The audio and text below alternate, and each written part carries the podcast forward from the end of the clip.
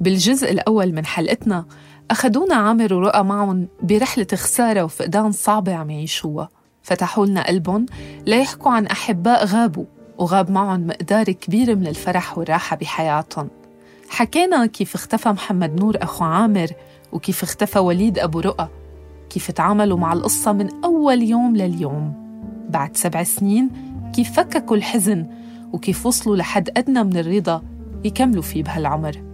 بعد كل شي حكيناه بالجزء الأول سألت عامر ورؤى ماذا لو عادوا الغياب بعد كل هالوقت؟ بكذب عليك بقول لك إذا عندي أمل يعني. ما عندي أمل أنه, أنه يرجع. وإذا الله كاتب أنه يرجع يعني ما بعرف سبع سنين يعني بتخليك تشك بأي شيء ووقت اللي انفقد البابا عمره 63 سنة يعني لك سبع سنين يعني عمره 70 سنة. يعني أنا كل الوقت يعني وقت بسافر لدور عليه يعني بعد بيني وبين حالي كان بالطيارة ولا بالطريق فكر إنه إنه إف لو بيرجع معي محمد نور يعني راح يكون شيء مجنون إنه ممكن ما بعرف يعني ممكن توقف قلوبنا ونموت من الفرح. ولما سألت عن احتمالية عودة لشخص مختلف تماماً شخص جديد شخص غيرته التجربة شخص مختلف عن يلي كان قبل الغياب هيك جاوبني عامر. يعني إذا رجع محمد نور بي هو بوعيه يعني ما بحس إنه هو ممكن يكون تغير. يعني أنت وقت تفوت على السجن العالم بيتجمد باللحظة اللي فتت فيها لأنه أنت فتت على عالم موازي عالم آخر هو ما له علاقة بالعالم اللي اللي أنت كنت عايشه. هو تشبه الغيبوبة. بتحط حالك بترجع على نفس النقطة اللي أنت كنت موجود فيها. فأنا اللحظة اللي تجمدت فيها خلال سنة ونص فعلا شعرت إنه أنا دخلت في يعني في في عالم آخر وطلعت مرة ثانية للعالم اللي أنا كنت فيه. رجعت بنفس المشاعر بنفس العقلية بنفس التفكير اللي كنت فيه يوم 12 حزيران 2012 لكن العالم شيء ثاني كان. الصوت الثالث اللي سمعناه بعد رؤى وعامر هو صوت بكر. بكر هو اللي رح نحكي حكايته بهذا الجزء. قصة محمد نور وأبو رؤى ولدت أسئلة كتير عندي مثل ما بعتقد ولدت أسئلة عند أي حدا رح يسمعها. حكينا أنا وألما كتير عن الموضوع. ألما حكينا عن شو بصير لو كنت أنا المعني يعني لو كنت أنا اللي عم بعيش التجربة. بس يمكن السؤال المرعب أكتر هو كيف لو كنت أنا المفقود نفسه؟ كتير فكرت إنه إحنا بنقدر نعرف المحيطين بالمفقود بشو بمروا. يعني ما رح أحكي شو بحسوا لأنه لا يمكن نعرف إذا مش مجربين. بس شو عن المفقود نفسه؟ تماما شهد. ماذا لو كان الضحية هو ناجي على قيد الحياة بمطرح آخر غير معلوم أو حتى ظرف آخر نحن ما بنعرف عنه شيء كيف بيتعاطى ذاتيا مع فكرة غيابه أو تغييبه؟ فكرة تحوله لذكرى رغم وجوده الكامل باللحظة الراهنة والحاضرة. فكرة تحوله لمصدر أسى بعد ما كان مصدر أمان وسعادة مثلا. شو أول شي بيخطر بباله بلحظة إدراكه الدخول بعداد الغياب؟ كيف بيفكر شو هي محاولات النجاة؟ هلأ غالبا صعب نعرف هالأجوبة لأنه توفرها بيعني انتفاء فكرة الغياب الغامض من أساسها. بس دائما في استثناءات. فبعد ثمانية عشر شهرا قضاها المراسل التلفزيوني في العربية بكر عطياني قيد الاختطاف. أسفرت الجهود المكثفة عن تحريره وسلم إلى السلطات المحلية في بلدية باتيكول في جزيرة جنوبي الفلبين. قصة كده فيها هيام. دايما كان بيبقى في سبب إن أنا كمل انفعال غضب زعيق. أنا بحبك قوي كل حاجة حلوة. أنا ما عملت روح عند بعضها قصص عن تلك الطاقة التي تحرك الكون. تستمعون لبرنامج بحب من إنتاج شبكة Kerning Cultures بترككم مع ألما. بكر زميل سابق وصديق عزيز جدا على قلبي. وأستاذي مر بتجربة قاسية وبقدر أزعم إنه مرينا معه فيها لدرجة ما. أهله بالمقدمة ثم الأصدقاء ثم الزملاء. بكر عطياني صحفي أردني شغل منصب مدير مكتب قناة العربية بباكستان لسنوات طويلة. متخصص بشؤون جنوب شرق آسيا وكان آخر من قابل أسامة بن لادن قبل أحداث 11 سبتمبر. بمنتصف 2012 خرج بكر بمهمة من إسلام أباد لمقاطعة سولو لتصوير وثائقيات عن أحوال المسلمين بالفلبين. ولم يعد إلا بعد عام ونصف بما يشبه المعجزة. تعرض لعملية اختطاف وأسر. عملية الخطف هي بالدرجة الأولى عملية ضغط نفسي آه، غير عادي إنه الإنسان محصور في مكان ما في يتحرك في أيام ما بتعرف الليل من النهار ما بتعرف حتاكل مش حتاكل تحت تخطيط القتل. فبالتالي محاولة السيطرة على العواطف والتفكير في الواقع وكيف استغلال ال ال ال الوضع من أجل أنه الإنسان يستعيد حريته كان بالنسبة لي كانت معركة حقيقية كنت أعيشها كل يوم. بتذكر مشاعري شخصيا تجاه القصة بطولة؟ قد كنت فكر فيه وفكر كيف يا ترى عم يعيش أيامه؟ كيف عم يتعامل مع الخطر كواقع يومي ولحظي؟ بتذكر لهفتي لأسمع أي خبر يوصل عنه. والفرح الغامر والدموع المرتبكة لما وصلني تليفوني اللي بكر نجا. بكر راجع.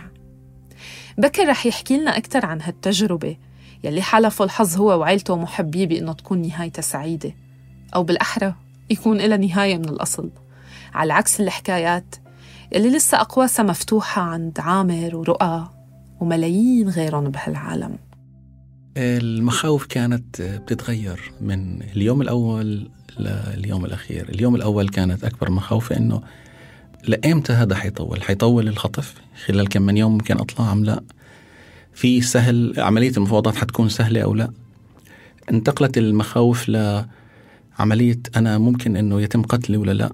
لأنه كان في تهديد شبه يومي بالقتل.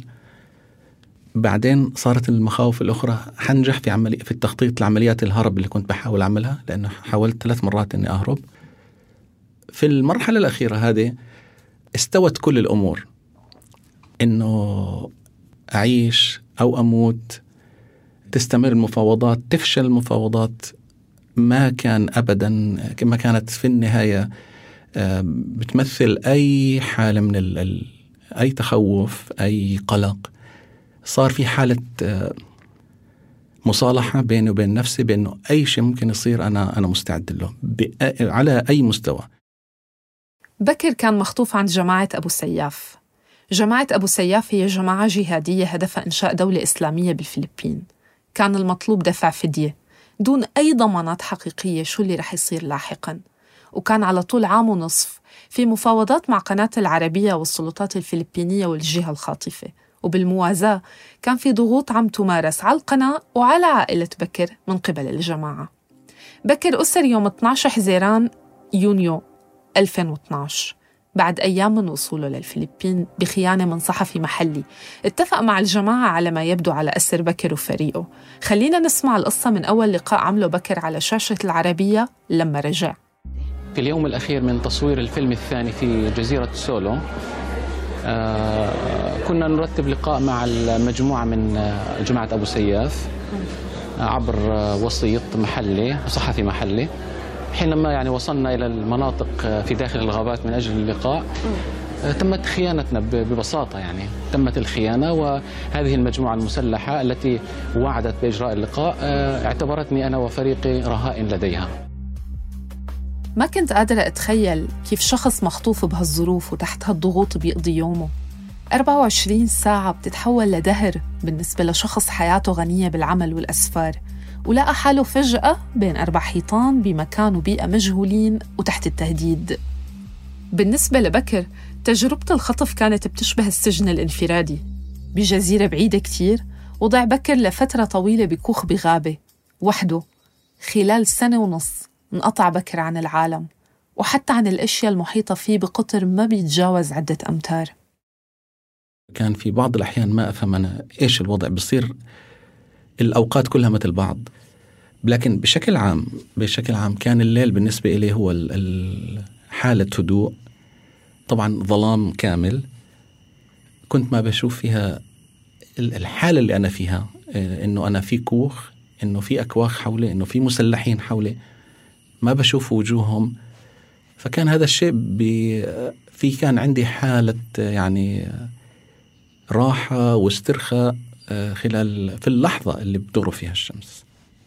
يعني ما كان عندي خلال 18 شهر غير شيء واحد التفكير ما في الناس بتكلم معهم يعني بتواصل مع الخاطفين في بعض الأحيان في بعض الأمور بتواصلوا معي فيها.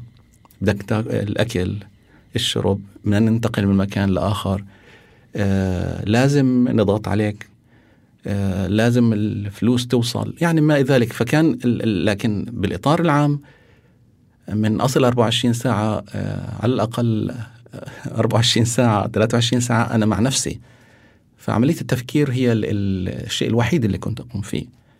التحدي أتحدى نفسي وأتأمل اللي أنا كنت فيه وأتأمل الناس اللي حولي أتأمل الطبيعة اللي حولي. على كل التجربة رغم كل قساوتها سبق وحكينا إنها ما كانت خسارة غامضة لأنه لحسن الحظ ما اكتملت. ما كان غياب بكر غياب غامض وغير محسوم. بهالفترة بكر ما كان مقطوع عن عيلته وأحبائه تماما. بحالته كان الغموض بيتعلق بالمصير أكثر مما يتعلق بالظرف الراهن. كان الجميع بيعرف شو اللي صار مع بكر ومع مين هو هلأ. فكرة عامة دون تفاصيل كتيرة. ودون أي مؤشر على المستقبل. كانوا الخاطفين يسمحوا له يتواصل من فترة لفترة مع عيلته كان في بعض الأحيان يسمحوا لي بأنه أتواصل معهم في المناسبات في الأعياد تحديدا.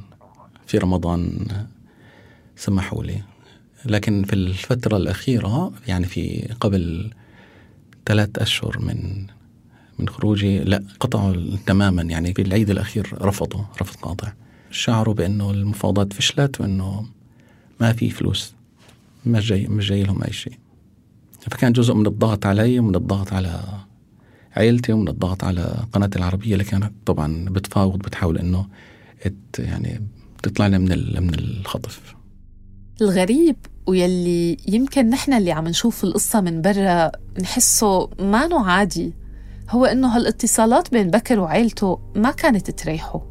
ما كانت تخليه يشعر بنوع من الدفى مطرح ما هو أو تعطيه ولو شعور لحظي بأمان ما. بتعرفي لأنه المكالمات تحت سمعهم ونظرهم فكنت أنا حريص أنه بس أسمع ما كنت أتكلم كثير. طبعا هم كانوا حريصين أنه لما أتكلم أنه أوصل رسائل بأنه أنا تحت ضغط أنا تحت تهديد أنا ممكن يقتلوني. لازم تساعدوني لازم تعملوا شيء. فكنت أنا في العادة أتج... يعني أتجنب كلامهم أستخدم اللغة العامية بحيث أنه في مترجم بيعرف لغة عربية كان بيعرف اللغة الفصحى فبالتالي ما كان يفهم إيش بحكي. أنا كنت كثير مرتاح أنه في العيد الأخير ما تكلمت لأنه بالنسبة لي كان هو عبارة عن عن لحظة من من الذكريات اللي بترجع بتعطيني نوع من الارتياح بخرج من الواقع اللي بعيشه لكن في النهاية كأنه شيء كاذب لأنه برجع للحقيقة أنه أنا لهلأ موجود في الخطف. فبالتالي كنت بالعادة أفضل أنه أتجنب أنه أتواصل حتى أنه ما أعيش آه، هاي اللحظة اللي بتعيشني بوهم نوعا ما. في النهاية برجع للحقيقة أنه أنا ما زلت في الخطف. هل الشعور نفسه كان عند أسرة بكر؟ بالنسبة لهم هم الأخبار مقطوعة مجرد سماع الصوت الاطمئنان بالنسبة لهم خبر طيب بيعطيهم أمل أنه للمرحلة الثانية أو للمرة الثانية اللي ممكن يتكلموا فيها. فبالنسبة لهم كانت هي عبارة عن محطة يعني بتصبرهم بتعطيهم أمل بتعطيهم ثقة بتعطيهم قوة. بالنسبة لي كانت تعمل الشيء العكسي تماما. هالشعور والرغبة بعدم التواصل عند بكر بسبب اللي بيولده من ألم ممكن إحالتهم لنوع من الأنانية الحميدة إذا بنقدر نقول؟ ويلي هي أكثر من مشروعة بهيك ظرف لما تكون وسيلة نجاة بطريقة أو بأخرى. سألت بكر قد إيه بتلزم الشخص أنانية وانفصال عن أي مشاعر تجاه الآخرين ليقدر يكمل بهيك ظرف؟ يعني أكيد كان موضوع العيلة مسيطر على تفكيري. الحياة اللي كنت أعيشها قبل الخطف الروتين اللي كان عندي الأنشطة اللي كانت عندي عملي كصحفي كل هاي الأشياء كانت مسيطرة علي بشكل كبير. إلا إلى فترة يعني متوسطة من عملية الخطف يعني يمكن بعد كمان ستة أشهر أو ثمانية أشهر استطعت أنه أتأقلم مع الجو اللي حولي وأنه أعطي مساحة أقل للتفكير بالخارج. طبعا مش من السهولة الوصول لهذه المرحلة أكيد ولكن أنا بتوقع أنه مهمة جدا. عملية العزل هذا الكامل عملية التفكير بالواقع في اللحظة الراهنة وأتوقع هو كان التفكير المنطقي. التفكير المنطقي والسيطرة على المشاعر وفقا لبكر كانت أمور أساسية للحفاظ على التوازن والحالة النفسية بهيك ظرف. ومع هيك ما كان يقدر يفصل تماما ودائما وما يفكر بعائلته. كنت أفكر كثير كيف ممكن آه، بدوني حتمشي حياتهم حتى إنه بخاف عليهم سواء بسبب عد... بغيابي أو بسبب إنه هم نفسهم بسبب يعني شعورهم تجاه إنه أنا غايب كمان. لكن في بعد آه، فترة بيشعر الواحد إنه بصير في حالة هدوء بهالمشاعر بصير في حالة تسليم بإنه هم آه، برا بيستطيعوا يدبروا حياتهم. أنا ما بملك هلا إني أعمل شيء. حتى العمل اللي كنت فيه كنت مشرف على أكثر من مشروع. كيف المشروع اللي كنت بشتغل عليه الناس اللي كنت بشرف عليهم كيف حيمشي العمل؟ العمل مشى والعمل تقدم الحياة مشت في كل اللي بعرفهم. كان في رغبة عم تزيد وقناعة عم تترسخ يوم بعد يوم عند بكر بحتمية الهروب على الأقل المحاولة. بكل ما تنطوي عليه من مخاطرة. طبعا هو كان القرار صعب جدا. مجرد التفكير بعملية الهروب في نوع من الجنون حقيقة في نوع من المغامرة العالية جدا لأنه ممكن تؤدي للقتل مباشرة. ممكن تؤدي أنك تنزل آه، مجموعة, أخرى تخطفك. تبدأ عملية خطف شديدة لأنه في أكثر من مجموعة في المنطقة. في المحاولة الأولى لما قر يعني تم ترتيب الخروج إني أهرب. طبعا استغليت فترة استرخاء في الحراسة. اكتشفت إنه في فجوة. كان في شخص من بين الخاطفين عم يساعد بكر لأنه ناقم على الجماعة من جهة ولأنه طمعان بمبلغ مالي من جهة أخرى. هالشخص أصبح حلقة وصل بين بكر والجهة المفاوضة يلي عينتها قناة العربية. اللحظة اللي كنت بدي أخطو فيها خارج الكوخ. آه، كانت لحظة صعبة. يعني أنا تكلمت مع نفسي إنه أنت الآن إذا الخطوة اللي حتطلعها الآن ممكن تؤدي لقتلك أنت مستعد تموت ولا ترجع ترتاح ممكن تنحل المشكلة. فأخذت قرار إنه أنا مستعد إني يعني أقتل أو أموت لكن إنه أحاول إني أرجع حريتي بإيدي. محاولة هروب بكر الأولى فشلت بس استطاع الرجوع قبل وصول دورية الحراسة الثانية فما حدا حس باللي صار. المحاولة الثانية كمان فشلت بس ثمنها كان عالي شوي. في المرة الثانية طلعت واستطعت إني أهرب من المكان ووصلت لنقطة الالتقاء اللي كان الأصل إنه المجموعة اللي حتقوم بتهريبي موجودة فيها. ما كان في حد واضطريت في الحالة هذه إني أهرب أنا في الغابة لوحدي وبعدين استطاعوا انهم يسيطروا على المكان واسترجعوني مع الصباح تقريبا. في المحاولة الثانية يعني وصلنا مرحلة متقدمة. تم تهريب تليفون كان معي في داخل الكوخ اللي أنا كنت موجود فيه. كان عندي تليفون وأتواصل برسائل نصية بينه وبين ال ال الشخص اللي كان يرتب لعملية الهروب. الشخص اللي كان يساعدني كان من الجنسية الماليزية. كشفوه لأنه هم صاروا يتحققوا من الموضوع كيف إنه أنا بستطيع إنه أطلع من المكان وإنه أعرف الاتجاهات. فراقبوني راقبوه لأنه كان هو كثير بيوص... بي... كان تحت غطاء إنه أنا بدرسه اللغة العربية كان آه، بيقضي معي ساعات يوميا هذا الشخص الماليزي فهرب فانهارت العملية كاملة. رغم اللي صار بكر ما استسلم وقرر يعيد المحاولة من جديد. استخدم نفس الأسلوب مع شخص آخر. هالشخص جاب عيلته كلها للمشاركة بالعملية والاستفادة ماديا. هربوا لنقطة معينة؟ استطاع بعدها الوصول لبر الأمان. استطعت أنه أوصل بعدها للشارع الرئيسي و... وكانت في دورية شرطة سلمت نفسي للدورية. ففي هذيك اللحظة أنا كنت يعني حتى اللحظة اللي آه، وصلت فيها للدورية أنا كنت في حالة عملية تركيز عقلي وذهني عالية جدا دون أي مشاعر أو عواطف. آه، حتى ما كنت يعني ما ما تفرجت ابدا وراي. كنت أتفرج أمامي. ابدا ما تفرجت وراي على الإطلاق. تقريبا ثلاث ساعات ونص بشكل متواصل بين الجبال والمناطق مرتفعة ما بين أودية وجبال. وهيك نجحت المحاولة الثالثة. بكر سلم نفسه للدورية ودخل مرحلة مختلفة من الوعي. وكأنه السنة ونص يلي قضاهم بالأسر هلأ بدأ فعلا يستوعب ثقلهم بعد ما ارتاح من عبء محاولة النجاة. بمعنى آخر بلشت ال trauma.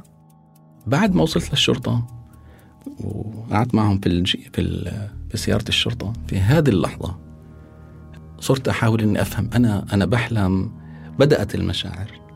بدي أتعامل مع مع نفسي في هذه اللحظة. فبتكلم مع الشرطي بحكي له أنا أكيد بحلم. حكى لي لا. أنا حضربك. فضربني على رجلي. حكى لي شعرت في الألم. حكيت له آه حكى لي أنت الآن حر. اطمئن. باللحظة اللي أنت طلعت فيها وبغض النظر أنت بعدك ما بتعرف أنت رح تنجح للنهاية ولا لا تتذكر شو أول شيء خطر ببالك؟ عشت حالة آه، ما بين الحلم والحقيقة لأيام يمكن ثلاث أو أربع أيام وأنا مدرك أنه أنا الآن عندي حريتي أني بشوف الأشياء بطبيعتها صرت ألمس الأشياء حتى أتأكد منها أنه فعلا أنا فعلا أنا آه، خارج الأسر آه، أنا ضليت في المستشفى حوالي ثلاث ليالي.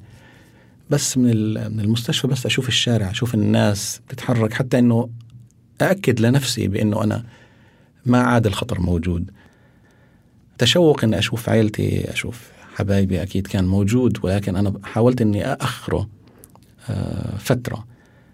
أنا رجعت للأردن بعد حوالي 8 أيام من آه، تحريري.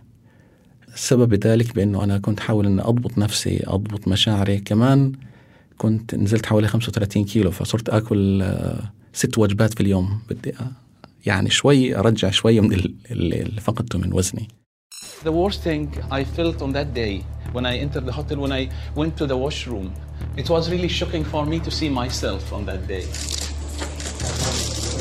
I didn't know who's this person who's in front of the mirror. It took me a while to recognize, yeah, this is me. بهالمقطع من برنامج وثائقي معروف انعملت إحدى حلقاته عن تجربة بكر بالأسر عند أبو سياف. بيقول بكر إنه لما طلع من الأسر ووصل على غرفته بهديك اللحظة حس بأسوأ شعور. لما دخل على الحمام وانصدم لما شاف حاله بالمراية. ما قدر يعرف مين هالشخص اللي قدامه. استغرقت القصة وقت ليستوعب إنه هالشخص هو. الموضوع ما بيتعلق بس بفكرة الشكل. استيعاب فكرة الحرية والعودة للحياة كمان أخذوا شوية وقت. هالشي خلى بكر بحالة ذهنية وعاطفية مجمدة بعض الشيء إذا استطعنا القول. خلينا نسمع منه كيف كانت ظروف لقائه بزملائه وأصدقائه سواء لما وصل على دبي والاحتفاء بعودته بغرفة الأخبار أو لما لاحقا وصل على عمان ورجع لحضن عيلته. للأسف ما كنت موجودة بغرفة الأخبار لما وصل. كنت انتقلت لمحطة إخبارية أخرى وما قدرت التقيه غير بعد ما رجع من عمان لاحقا. بس طبعا تابعت مع الأصدقاء والزملاء الفرحة وحضرت الاحتفالية على الشاشة. إلى دبي كانت العودة الأولى. وإلى مجموعة MBC كان الرجوع بكر عطياني الآن إلى آه، مبنى MBC طبعا بعد وصوله آه، دبي. قناة العربية قطعت أخبارها المعتادة ليتصدر مدير مكتب باكستان المحرر. الخبر الأول. كنت بشوف اللي حولي بشوف الناس كيف في حفاوه في ترحيب في فرح. كان في عندي فرح بداخلي آه، ذكريات بسترجعها ولكن كان في حالة صمت تقريبا.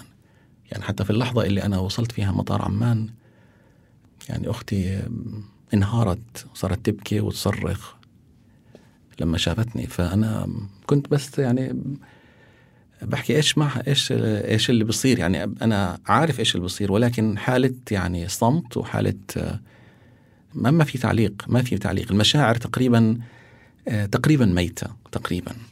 فبالتالي ما بستطيع يعني ما كان في عندي حالة هذا التفاعل اللي ممكن الواحد صار يبكي صار إنه في حالة لهفه كذا لا. تقريبا أسبوعين بعد أسبوعين صرت أشعر بإني بسترجع مشاعري بسترجع حالتي الطبيعية اللي أنا اللي كنت عليها سابقا. تتذكر شو قالوا لك أولادك أول ما التقوا فيك؟ هل تتذكر أول كلمة مثلا حدا من أولادك قال لك إياها؟ لا. أنا متذكر بس إني شفتهم بيبكوا. بالحديث عن الأولاد بكر قال لي إنه تعاملوا مع غيابه بلحظة من اللحظات بشي من الطرافة. هلا الموضوع كان آه، بالنسبة إلي في بعض مراحله يعني آه، شيء في نكتة وفي يعني في نوع من الطرافة. أنا عندي أولاد كلهم أولاد يعني شباب. ف من جهة كانوا طبعا لا شك أبوهم مخطوف كانوا بيشعروا في حالة يعني فراغ لكن في المقابل كانوا يعني يعني أبونا مخطوف يعني صرت بالنسبة لهم يعني بيعرفوا بالطريقة هذه نفسهم الموضوع بينهم وبين أصحابهم. هم استطاعوا بشكل أو بآخر أنهم يتأقلموا مع الحالة اللي اللي كانوا هم فيها.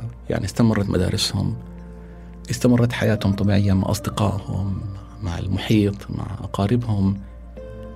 آه، وأتوقع أنه هذا شيء شيء سليم وشيء صحيح وشيء طبيعي. في المقابل كانوا بيستنوا لحظة بلحظة بأنه أنا أرجع. فكان في نوع آه، من القبول بالحالة اللي هم هم فيها وأنه عدم توقف للحياة. هذا هذا أهم شيء كان أنه ما توقفت حياتهم. استمرت حياتهم استمرت إنجازاتهم آه، علاقاتهم. وفي نفس الوقت كانوا بيتأملوا في أي لحظة أنه أنا يعني أرجع.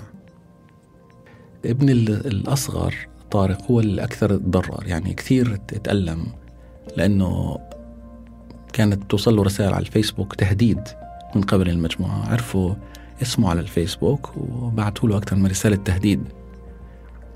فكان كثير بالنسبة له يعني حالة يعني مر بحالة نفسية في هذا الموضوع واستطاع أنه في النهاية أنه يعني يتجاوزها لكن كان هو هو أكثر يعني أكثر واحد تقريبا تأثر فيهم. ولليوم هو الوحيد اللي لما أنا أسافر أو كذا بيحاول أنه يطمئن يعرف إيش الوضع إيش كيف أنا وضعي كيف ما انخطفت لسه مرة ثانية ولا لا. طبيعة عمل بكر كانت بتحتم عليه يكون بعيد عن عيلته. بالوقت يلي هو كان عمله بيفرض عليه الإقامة بإسلام أباد عيلته كانت مقيمة بعمان. يعني من الأصل كان عايش بعيد عن عيلته وأولاده. هاي الجزئية خلتني أسأله كيف أثر هالتفصيل على تجربة غيابه واختطافه؟ هل كان ممكن تختلف لو كانوا مثلا عايشين مع بعض طول الوقت؟ آه، معظم السنوات الأخيرة كنت يعني في مناطق بعمل فيها لوحدي بدون أي عائلة لكن آه، هذا كان بخياري. ما أحد فرضه علي فبالتالي كان عندي المساحة اللي أنا أتحرك فيها وفق اختياراتي. في اللحظة اللي بنفرض على الإنسان شيء الحسابات كلها بتختلف تماما. الغياب لمدة سنة ونص ما غير كتير بعلاقة بكر بالمقربين رغم أنه العالم تغير خلال هالوقت إلا أنه الزمن عند بكر كان متوقف. بالنسبة إلي بتوقع أنه أنا منحت يعني فرصة أخرى للحياة. عندي عيد ميلادين فبالتالي أنا مقبل على الحياة أكثر وبحب الحياة أكثر.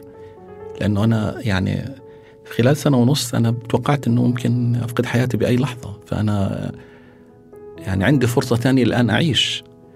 فبتوقع أنه لازم أعيشها لسه بشكل أجمل من ما كان سابق. التجربة يلي عاشها بكر مثل ما حكينا خلقت حالة من الذهول والتروما وآثار نفسية كتيرة. يمكن ما بالسهولة يتم تجاوزها. Three years ago when I entered my room um, it was even very difficult to open my uh, suitcase It's like you're opening suitcase of all the memories that you have missed for the past almost year and a half. بيقول بكر إنه لما دخل على غرفته بالأوتيل بعد التحرير كان كتير صعب عليه يفتح شنطته مثل يلي عم يفتح حقيبة لكل الذكريات يلي فاتته خلال سنة ونص. يعني أول أول دكتور التقيت معه هو ما استطاع نفسه إنه يكمل معي. يعني صرت أنا أواسي الدكتور نفسه. ما شعر هو نفسه في ضغط نفسي وما تحمل الحالة اللي أنا كنت فيها. فرحت على على أخصائي آخر وتجاوزتها. أنا أنا متأكد إنه أنا تجاوزت هذا ال... بتجاوزها الإنسان بحيث إنه يرجع كإنسان طبيعي كإنسان صاحب مشاعر متوازنة بقدر الأمور آه، بشكل سليم. ولكن هل إنه آثار الخطف انتهت؟ ابدا ما حتنتهي لأنها بتترك يعني جروح وآثار صعب إنها تنمسح من من من الذاكرة ومن النفس. كان بدي أعرف إن كانت هالقصة أثرت على علاقة بكر باللي حواليه من زاوية كتير محددة. الثقة. مثل ما شفنا بقصة بكر في تفصيل كتير مهم. له علاقة بكيف صارت عملية الخطف أساساً. خيانة. خيانة الفكسر يلي هو الشخص المحلي اللي بيرافق الصحفي لما بيروح على أرض غريبة ليأمن مصادر معلومات وجهات اتصال ويساعد بقصص لوجستية ويكون مرجع للصحفي عن المنطقة وكل تفاصيلها. في حذر خاصة لما تكون آه، مهام عمل. الحالة اللي, مريت فيها من خلال الناس اللي رتبوا للخطف أو من الصحفي الفلبيني اللي بعتقد بأنه هو اللي هو اللي رتب عملية الخطف وعملية الخيانة هذا كاملة سواء المجموعة أو هو. بتوقع أنها غير غير موجودة في في في مجتمعات سوية بشكل عام. لا أنا بحاول أنه أكون طبيعي وما يعني ما تأثر علي التجربة اللي أنا مريت فيها. لكن في العمل لا شك إنه أنا بحاول أتأكد مرة مرتين ثلاث من أي شخص ممكن أتعامل معه. قبل بيومين من ما نسجل أنا وبكر هالجزء من الحلقة كان في أنباء عن إصابة أحد قادة جماعة أبو سياف ويلي يعتقد أنه كان أحد المدبرين لعملية الاختطاف. أنا وعم تابع بكر بمداخلة تلفزيونية وهو عم بيحكي عن الموضوع. راودتني أسئلة عن شعور بكر لما بيسمع هالأخبار. عن أي رغبة دفينة بالثأر؟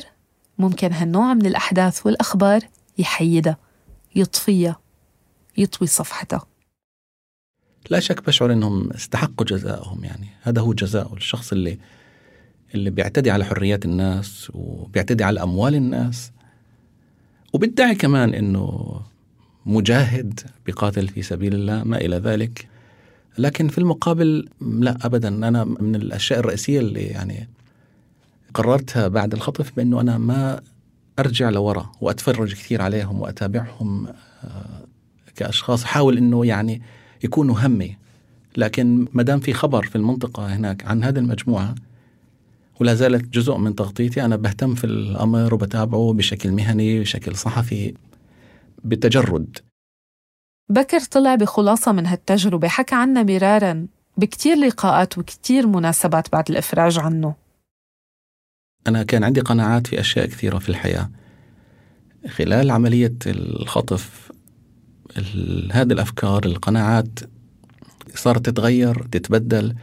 في النهاية وصلت ل... ل... ل... لشيء يعني إنه الحقيقة مش كاملة عند أي إنسان.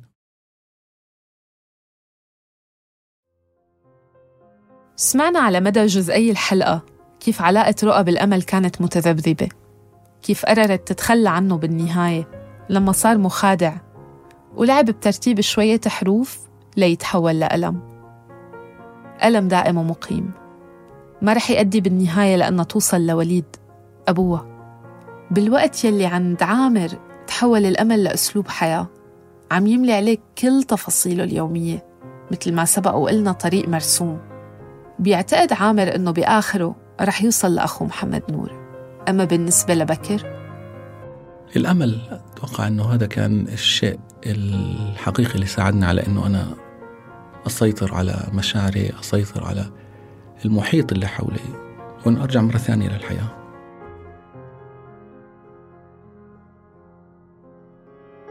الحنين وجع لا يحن إلى وجع. هو الوجع الذي يسببه الهواء النقي القادم من أعالي جبل بعيد. وجع البحث عن فرح سابق لكنه وجع من نوع صحي لأنه يذكرنا باننا مرضى بالأمل وعاطفيون.